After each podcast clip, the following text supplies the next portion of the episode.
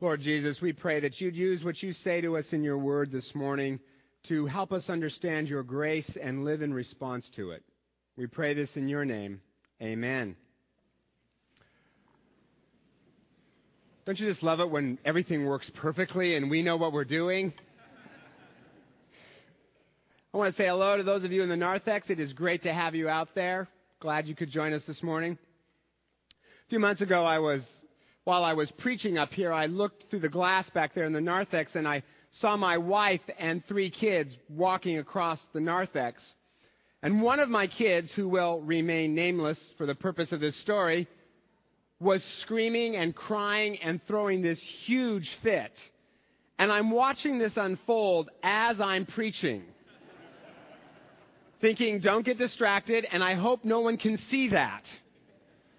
Later on, a mother came up to my wife and said, we just want to thank you because we were dropping off our daughter at the Sunday school and she was throwing this giant fit and we noticed that your kid was throwing a fit too. And I said to my husband, look, even the pastor's kid's doing it.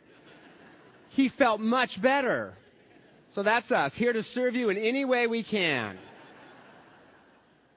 Our life is an open secret, which I actually think is a good thing. We're starting a new sermon series today called We've Got Issues, because we do.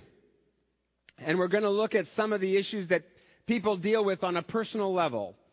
Things like envy, temptation, failure. And today I want to look at secrets. Most of us have some kind of secret. Those things that we're ashamed of that we don't want to tell anybody else and we don't want anyone to know about. Things like family problems or alcoholism, adultery or sexual addictions, Many of us struggle with insecurities that we try to hide and kind of pretend that we're more secure than we really are.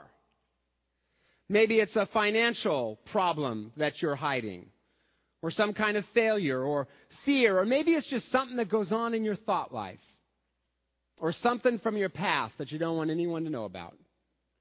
We keep all of these things secret because we're afraid that if people discovered them, well, then they'd reject us.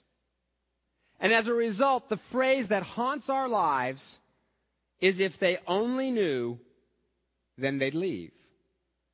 And that's what Adam and Eve are dealing with in the passage we just read. They've just disobeyed the one commandment that God gave them and ate from the forbidden fruit. But instead of just being honest about it, they try to hide it. They hide it in the same ways that we hide our secrets.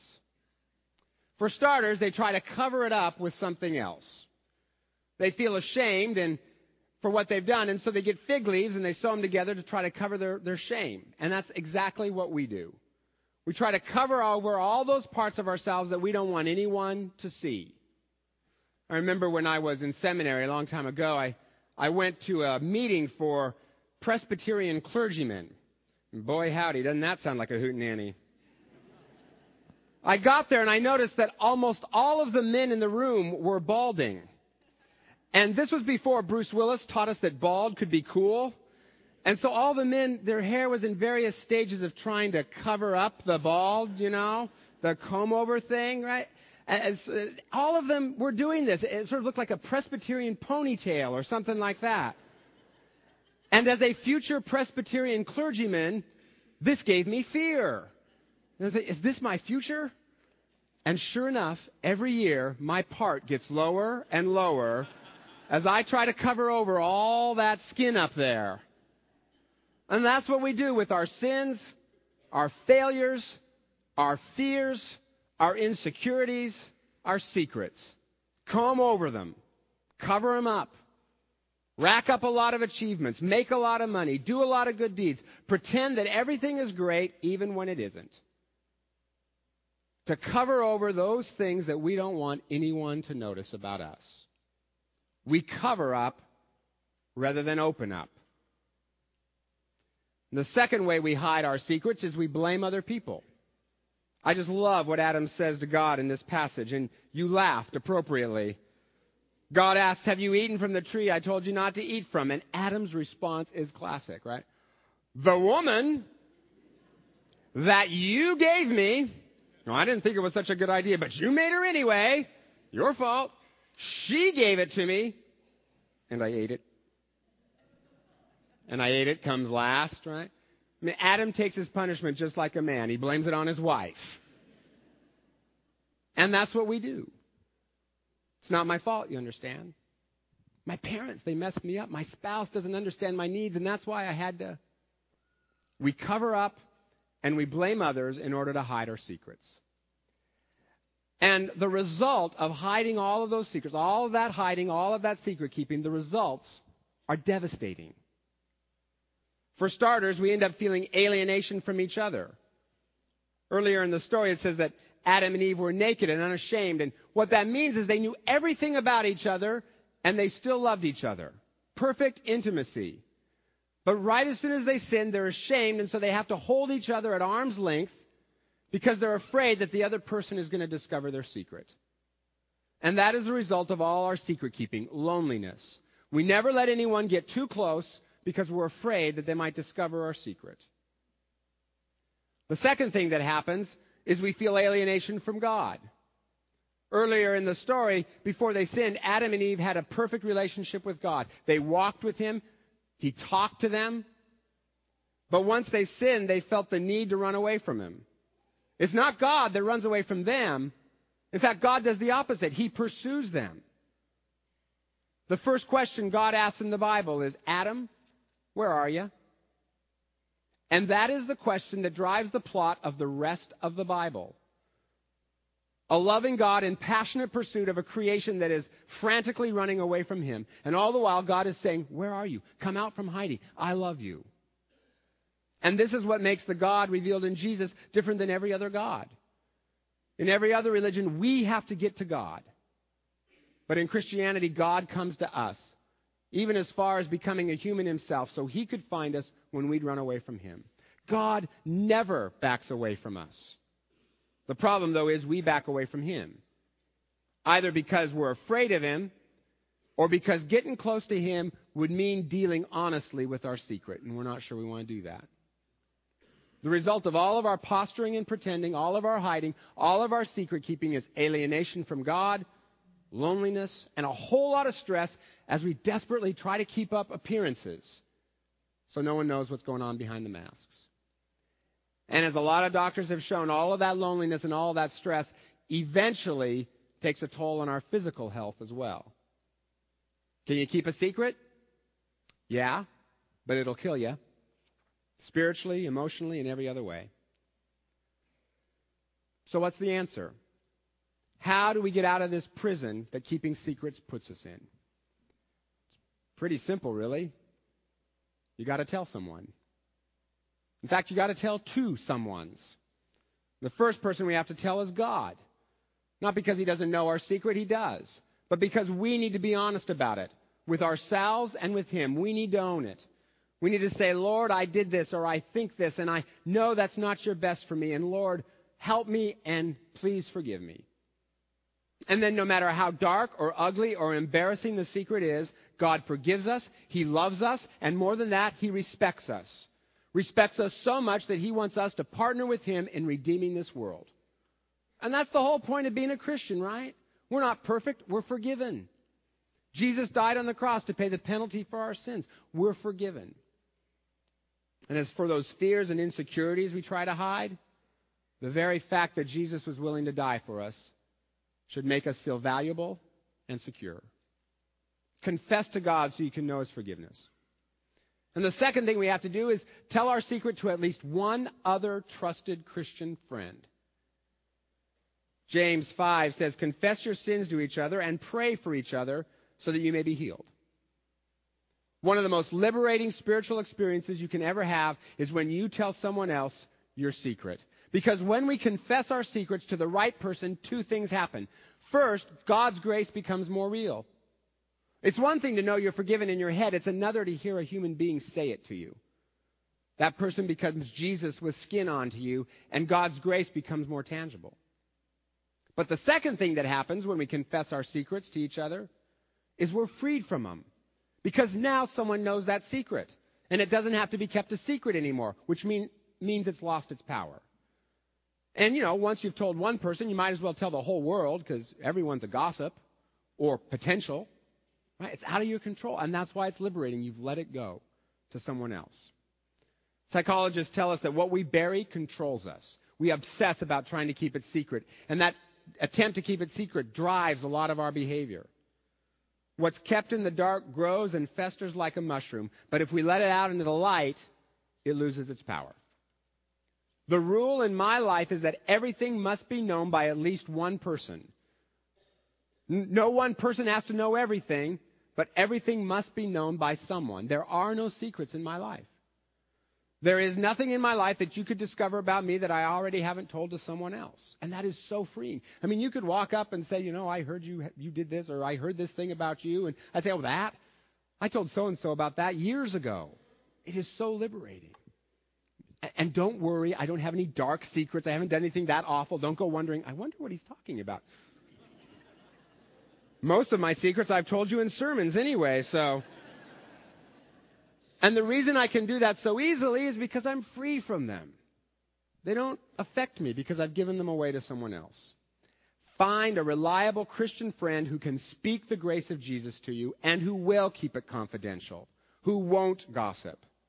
I will go to my grave with many people's secrets, having told absolutely nobody. Find someone who can do that for you. Sometimes a spouse can do that for us. Other times we need to start with a friend or a pastor. And if someone tells you their secret, handle it with care. You know, oh, gross, you did that is not helpful. It discourages people, so don't do that. But you also don't say, oh, that's no big deal. I do that all the time. No, that, that demeans that person's confession. What you say is this I'm not going to tell anybody. I love you. This does not define you. God forgives you, and so do I. And furthermore, God loves you so much, He's not going to leave you the way He found you. How can I help you become everything God intended you to be? And then the most important thing you can do is you stick with that person. You do not abandon them. Now, in some cases, if you're the victim of something that's destructive to you, you may need to love that person from a distance. But in most cases, the most helpful thing you can do is stay with that person and let them know you love them, you support them, and you're dedicated to helping them change. I wanted you to hear how all of this works in real life, not just in a sermon. So I asked a man from this church to write out his testimony to share with you about how God revealed, healed him of one of his secrets through opening up. And these are his words. This is what he writes. If they only knew, they'd leave me. Those few words sum up most of my adult life. From age 15, I was trapped in an addiction to pornography and was too ashamed to tell anyone. I felt certain that if anyone knew, they wouldn't have anything to do with me. My wife would leave me and my friends would abandon me. So every day I would promise myself that this would be the day I'd walk away from it all only to fail and feel more ashamed than ever. If they only knew, they'd leave me. And it's not very far from if they only knew to if God only knew. It's hard to feel God's presence when you hold Him at arm's length because of shame. I could easily accept that through Jesus, God can forgive every kind of sin except mine. Finally, my secret was torn out in the open. An HR person came into my office one day at work. Apparently, somebody had seen the kind of website I was looking at and had reported it. And it was clear to me that I was going to lose my job. I had to drive home and tell my wife that not only was I being fired, but that it was because of internet pornography. That day is burned into my memory. The drive home, pulling over at the side of the road and saying one of those, please God help me prayers, waiting for her to come home, and then the look of shock and anger on her face. At first, my wife wouldn't make any commitment about staying or leaving. But the simple fact that she was still considering staying was a blessing. Over time, as I opened up to her about my entire life, I think she saw the man she married reemerge after being buried under years of secrets and lies. I'll never fully understand why she didn't leave. I wouldn't have blamed her if she did, but she didn't. Part of the recovery process is making amends to people you've harmed. I had some close friends at work who deserved an explanation. One of them was a married couple that my wife and I knew. And as scary as it was to tell him, I was really afraid to tell her. We got together for dinner and they listened and asked a few questions, but the reaction was low key. Looking back, I'm not sure what I expected. Screaming and throwing water glasses? The greatest miracle of all was that Jesus brought me into a group of men who struggled with the same problems and where I could be totally honest and still accepted. As I learned to tell my secrets to others, I opened up myself to God's healing as well. He met me in that pain, and in the five years since then, I've stayed clean because I meet regularly with a friend. We walk together, we talk together, we pray together, and most importantly, we are committed to having absolutely no secrets. Before I got discovered, I went to church and prayed, but it was all head and no heart. Opening my heart would have meant facing the question can God forgive someone like me? I knew the theologically correct answer, but that's not what I needed. I needed God to be the Father that He is and tell me that even though He was disappointed, He forgave me. Once I was discovered, the wall was torn down. I became emotionally vulnerable to other people and to God. I was able to pray our communal prayer of confession and truly feel the assurance of pardon. When I was tempted, I turned to Jesus in prayer, and He gave me strength that I didn't have. And when I had success, I could feel Him with me, telling me I had done well. And feeling a little bit of that makes you want more. I remember tears in my eyes as I listened to the choir singing the old hymn Prone to wander, Lord, I feel it. Prone to leave the God I love. Here's my heart, oh, take and seal it. Seal it for thy courts above. I did wander. But God was always there waiting for me.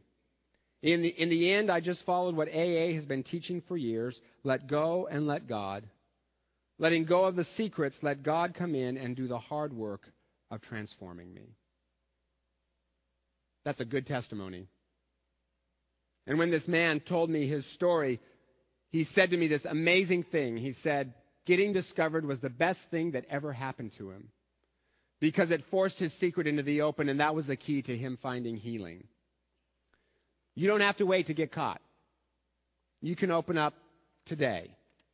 And one of the most powerful spiritual experiences we can have is if we let our secrets be known to God and at least one other trusted Christian friend. In fact, let me go further. God will always seem distant to you, and your spiritual life will always seem dry until you open up to Him and others about what's really going on inside. That's what being a Christian is about. We're free from those things. And when we confess those things, it's then that God, our loving Father, enters in and says, I love you, I forgive you, this does not define you. Now, we got some work to do, let's get going. I think the old hymn gets it just right, at least it certainly describes me. Prone to wander, Lord, I feel it. Prone to leave the God I love. But that same hymn also reminds me that Jesus sought me when a stranger wandering from the fold of God, and he, to rescue me from danger, interposed his precious blood. So, what are your secrets? It doesn't even have to be something big and huge. It, it could be just something going on in your thought life or an insecurity, whatever it is. What are your secrets? And how can you be honest with God and then be honest with at least one other trusted Christian friend? And together, let's become the kind of church where we can be open and honest with each other so that we look less and less like the museum, like a museum to display the victorious lifestyle, and more like a rehab ward for sinners. Because that's what we are. Jesus says, Come. Come just as you are without one plea. Come. And though your sins be as scarlet, he will make them as white as wool. And though they be red like crimson, they shall be as snow. Lord Jesus, thank you so much for this offering of your grace. Lord, help us to live in bold confidence. Help us to be honest with you and be honest with others so that we can know the power of that grace in a real way and become the people you died to make us. We pray this in your name, Jesus. Amen.